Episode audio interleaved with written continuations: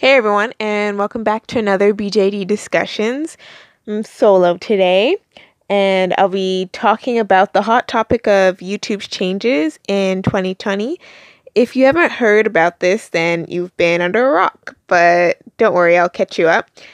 I'm not going to get into the nitty gritty details because there are tons of videos on YouTube that do that.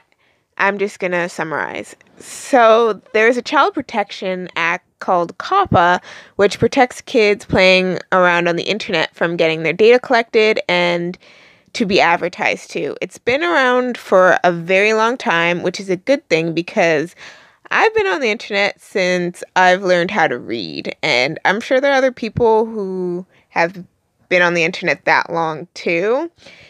So, YouTube ignored the COPPA and have been collecting information on kids under 13. That's a big no no for the FTC. So they gave them multiple warnings to stop doing that, and basically, YouTube covered their ears. So they got fined. Fast forward to now, YouTube has let creators know that they must, by law, target their videos for as kids or not. There will also be a bot that helps you mark air quotes, helps you mark your videos. Here's where it affects us anything child appealing, which includes animations, cartoons, toys, child directed characters, they'll be flagged as for kids by the bot. So BJDs are dolls, and to the bot, dolls are just for kids. You get the idea of the problem. If your channel is for kids, you lose all communication with your audience. You get no chat, no community, no nothing. And basically, your channel won't grow because regular people won't get to see your videos. Some people are saying it's channel suicide, basically. If your video is marked for kids by you or the bot, but it's not, like say you're making a regular BJD video you're drinking wine, you're cussing, whatever. The bot sees the doll, it goes, Oh, this is for kids, marks it for kids. Find out you're cussing and drinking wine in this video, you get a fine of $42,000. So, as you can imagine, people were outraged by this. And I've heard of this like whole YouTube changes like a while for a while now, but I wasn't super concerned because I missed the info about the whole bot system. So I kind of started sweating. I don't make money off YouTube or these podcasts that you listen to. So I'm not a huge target. I also have a small audience for podcasts and YouTube, which works in my favor because that makes me even less of a target. I honestly think BJD people will be okay. I did at first decide to make my stuff kid friendly. So I deleted the beloved box openings and body reviews just because of doll nudity. And if I do get flagged by a bot as kid friendly, the doll nudity might get me that fine. So I might re upload sometime in the new year.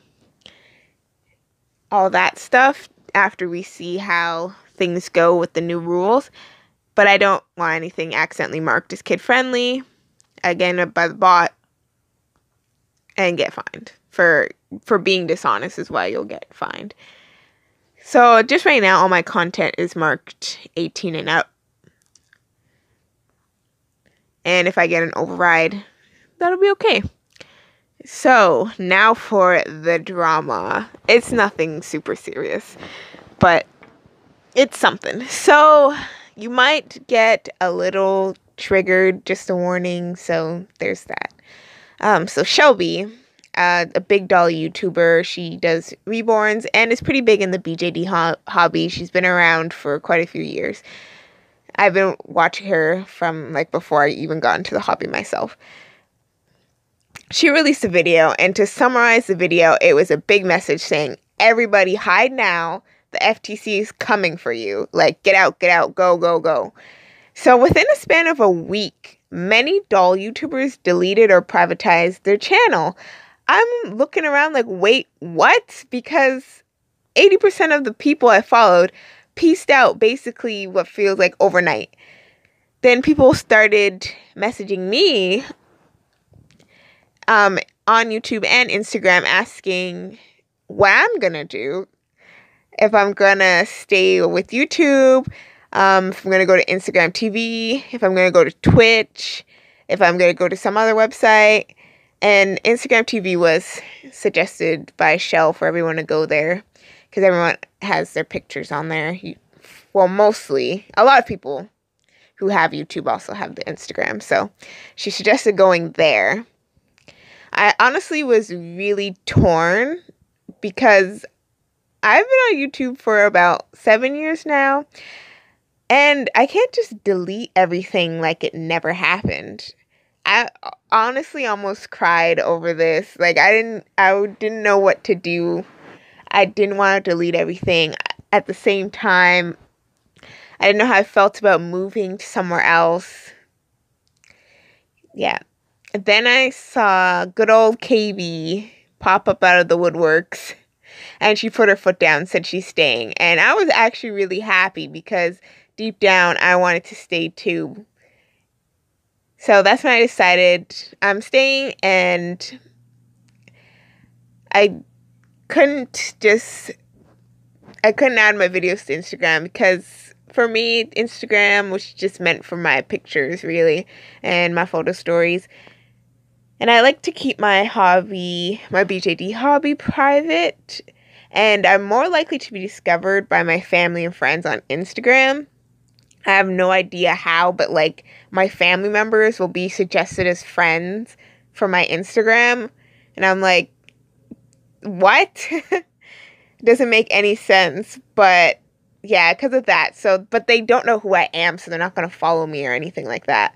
And they're not interested in BJDs. So, but if I put my videos on there, and like say they're like who is this that i keep getting suggested? they're gonna see my face and i, I just don't want to deal with it honestly. Also i found it's pretty hard to track down people from youtube to instagram if they don't post a link in advance so because some people have different names or like they don't post a lot of doll stuff so it's kind of hard to figure out who's who so that would have taken a lot of time. And I just want to talk about Instagram TV itself for a minute. I don't think it's there. Not like I honestly don't think it's there yet. You have to keep your videos within a 10 minute time frame. And how would I post podcasts to like advertise a new episodes up basically with that? 10 minutes. I just like putting the whole thing up and then you can find the rest of them if you want more. But yeah. 10 minutes is too short. My unboxing videos alone can go anywhere from like 20 to 25 minutes. And wine and dollies, I can't get all that stuff in 10 minutes. Like, I need to sip my wine slowly. as I talk about dolls, 10 minutes won't work. And from what I've heard, at least editing is tricky. And the worst part uh, with, is with the IGTV search. I don't know if I'm the only one, but the videos that pop up when I click IGTV is not just from my subscribers. Like they sneak in other videos from other channels even if, even though I go to like my subscription feed and then go into the IGTV, like all these random videos from people I don't even know are up in there. So I have to try to dig around to see if I can find any doll people videos. And then on top of that, I can't tell if the videos, which videos are older and which ones are newer. So it's it's just very difficult to keep up with whoever's making videos. And also, since I've been having issues with everything being mixed and everyone's videos being thrown in there, I'd have to write a list and or memorize like up to 20 people from YouTube's names who I know that went to uh, Instagram TV. I'd have to memorize all of that, then go through and just check um, weekly to see if anyone's posted because I don't get notifications when someone posts a video on IGTV. I don't know if it's just me, but that's what my situation is. So, what are your guys' thoughts on IGTV? Do you like it? Do you not? I kind of like it for non doll people when they post like funny little skits that fit into like a minute I really like those. But for really long stuff, not so much. I don't think it's there yet to directly compete with YouTube. And you can let me know if you agree with that or not. Um, another reason why I wasn't going to leave YouTube, at least easily, is because I don't get a ton of engagement on Instagram could be my own fault. I take responsibility for that, but I do have some regular commenters who comment on my Instagram, but not any new people. So like for if I made a video on YouTube asking, what do you guys want to see next? I'll actually get decent amount of responses. If I post it on Instagram, it's literally radio silence. So that's just my experience with it. It's out there. That's why I didn't want to switch with, with my videos because it would basically be the same as if I made my video f- for kids on YouTube because you can't get any comments on if you make your videos for kids. It'd be the same thing as if I was on Instagram because I'm not going to get any engagement. And that's why I was making my content originally for kids because I'm like, it's exactly the same. If everyone's going to Instagram, I'm not going to get really any engagement anyway. So why leave? It's the same thing. Now, I want to give a shout out to C Hedgehog. I give her shout outs on my YouTube all the time. I knew she would do her research. Even though she wasn't saying anything, I knew she was doing it because like me, I was watching video after video trying to find out as much information as I could, reading posts about what the FTC is saying, looking up updates, all that. She posted a video not that long ago basically saying, stop freaking out.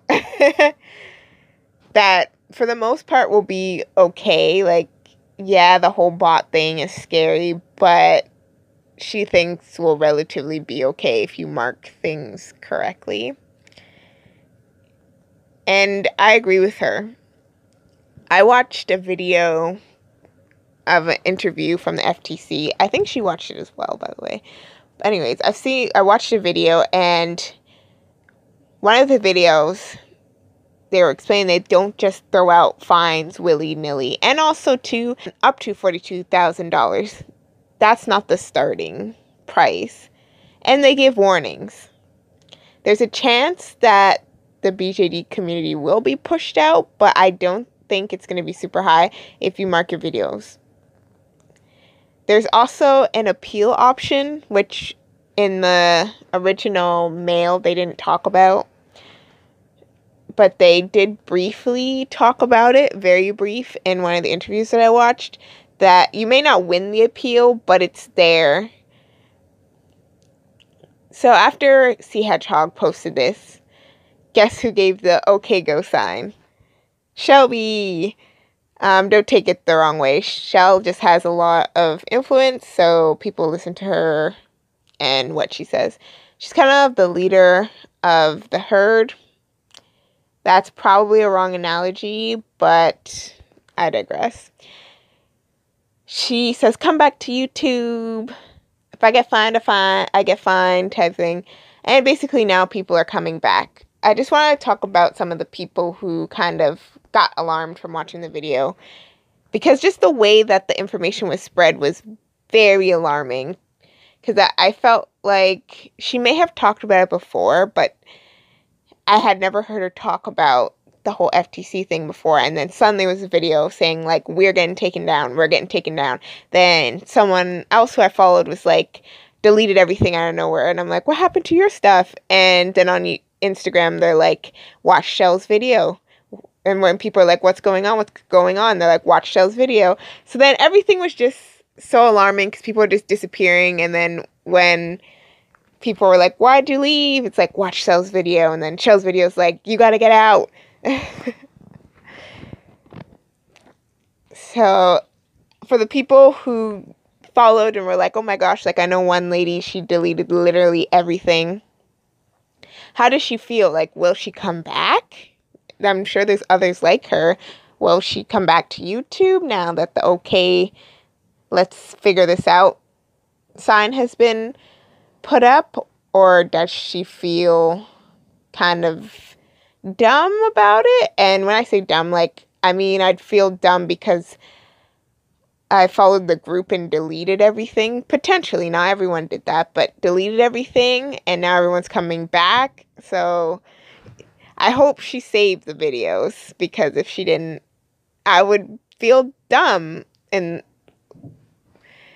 for kind of jumping in kind of blindly type thing. So there's that. That's just how personally I would feel. I'm not saying that that's how she feels, just disclaiming here.